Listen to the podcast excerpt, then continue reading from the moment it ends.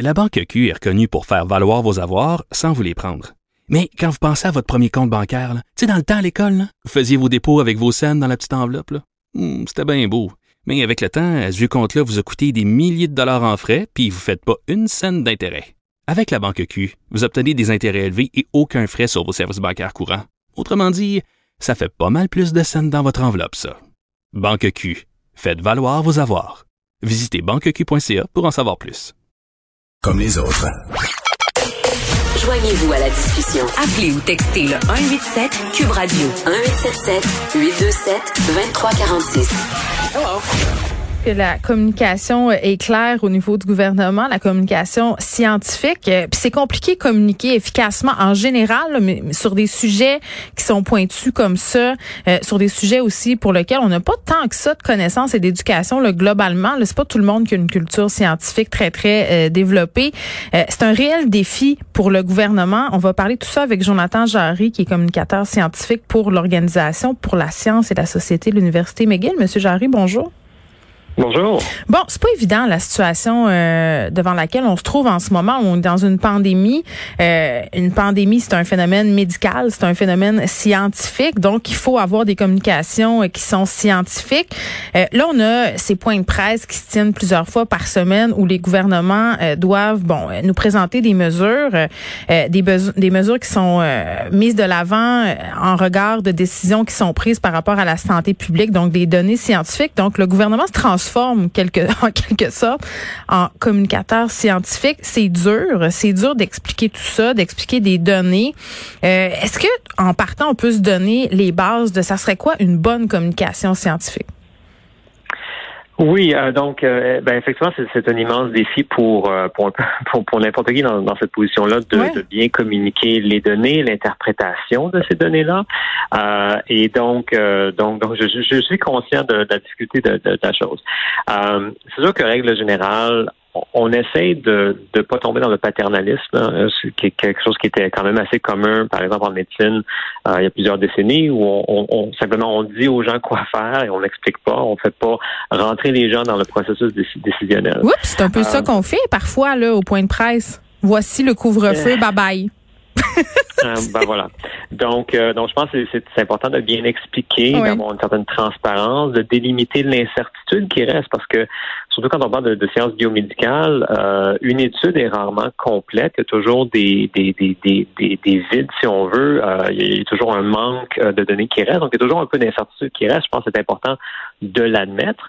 C'est important de donner des bonnes explications qui, euh, qui n'ont pas besoin d'avoir un, doctorat en, virologie pour bien comprendre ça, mais il y a une manière de bien expliquer euh, les, les, les, les, données qu'on a.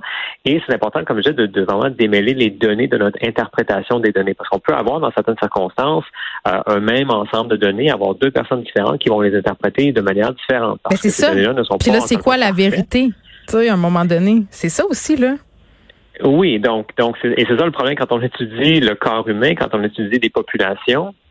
Euh, on n'a pas toujours euh, des données qui sont euh, extrêmement certaines et qui tranchent de manière définitive. des fois, on tombe un peu dans l'incertitude. On le voit avec certains vaccins, les, les, risques de thrombose. On en parle beaucoup dans les médias ces temps-ci. c'est un phénomène qui est, qui est encore une fois qui est très difficile d'obtenir euh, des, données qui vont trancher d'un côté ou de l'autre. C'est un, c'est un, c'est vraiment un phénomène qui est très très nuancé. Mm. Euh, et donc c'est important de de montrer quelles sont les données. Maintenant, qu'est-ce qu'on fait avec ces données Comment est-ce qu'on les interprète, ces données-là? Donc, ça, ça, ça, prend du temps. Et ça fonctionne encore plus lorsque c'est un dialogue, hein, lorsqu'on est à l'écoute des gens, de leurs craintes, de leurs questions, pour vraiment bien cerner ce que le public comprend mal.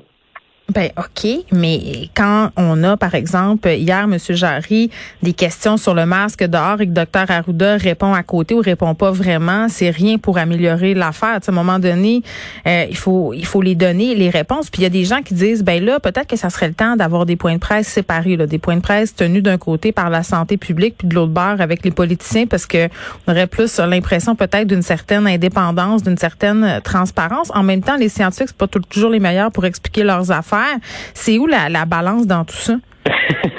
effectivement, effectivement. Euh, j'ai eu plusieurs cours à l'université donnés par des experts dans leur domaine qui. Des fois, c'est un peu sec. vraiment pas très, très bon à expliquer le tout.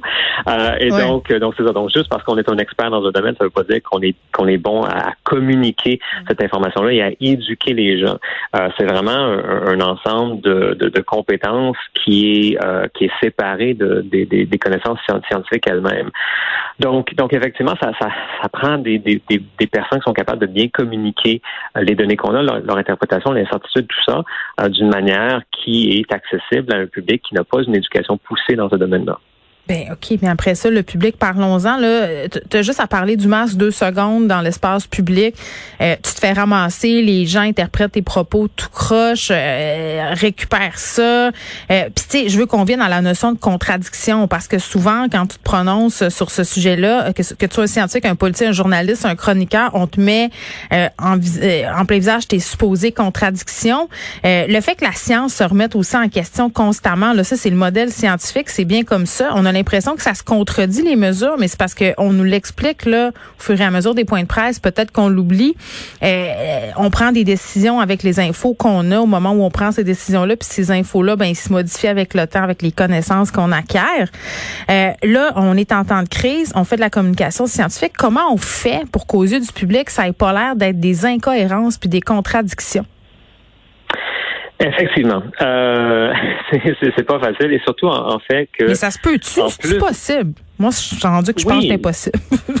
Non, non, non, je, je, je, le vois, je travaille beaucoup du côté anglophone, donc je, je le vois du côté euh, anglophone, dans certains, certains communicateurs scientifiques qui sont, qui sont très bons là-dedans, mm. euh, mais ça mais ça prend du temps pour bien expliquer ça. C'est pas quelque chose qu'on peut faire en dans de 30 secondes. Et, et, malheureusement, si on regarde par exemple sur les réseaux sociaux, euh, on nous demande de répondre rapidement, on regarde juste les entêtes, tout ça, donc on a une pression euh, dans notre écosystème d'information pour avoir des, des, des, trucs très, très courts qui font réagir les gens. Et en plus de ça, on, on rajoute une autre variable qui est la mésinformation, euh, surtout quand on parle au niveau du masque, on parle au niveau des vaccins il y a des gens euh, qui véhiculent beaucoup de mésinformations à ce, à ce sujet-là. Donc, quand on n'obtient pas des réponses qui sont claires, bien expliquées de la part des, de la santé publique, par exemple, ou des politiciens, mm. ben, c'est facile de se retourner vers euh, des gens qui nous offrent une certitude, euh, qui nous disent que non, les vaccins sont dangereux, qui nous disent que le masque nous empêche de respirer, même si c'est pas vrai, parce que ça, ça fait du bien, ça nous amène une certaine certitude.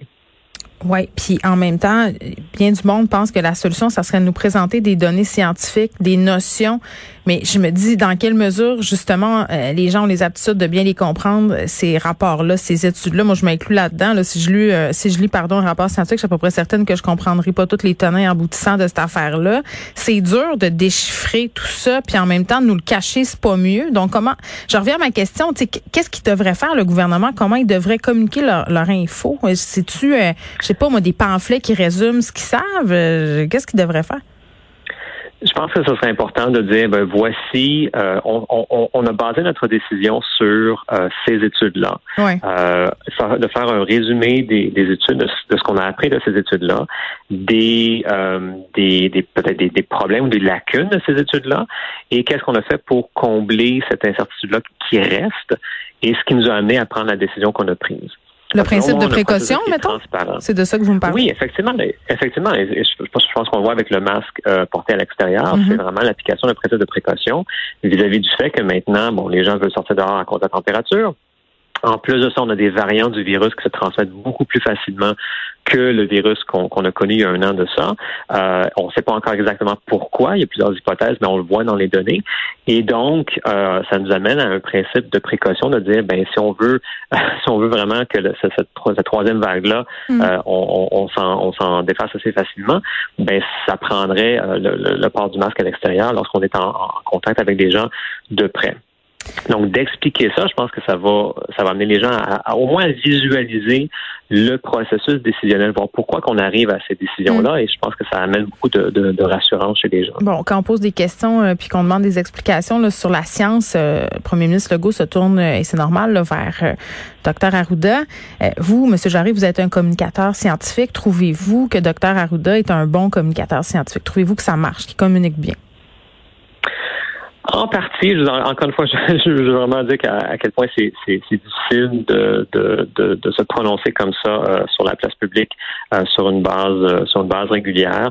Il y a mhm. toujours place à l'amélioration, ça c'est sûr, mais règle générale, c'est quand même pas si pire.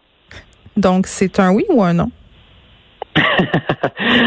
c'est un. un oui? il y, a, place à l'amélioration. J'ai vu pire. c'est pas c'est pas facile, mais mais voilà devrait peut-être euh, vous engager pour le conseiller. Jonathan Jarry, merci, qui est communicateur scientifique pour l'Organisation pour la science et la société de l'Université McGill.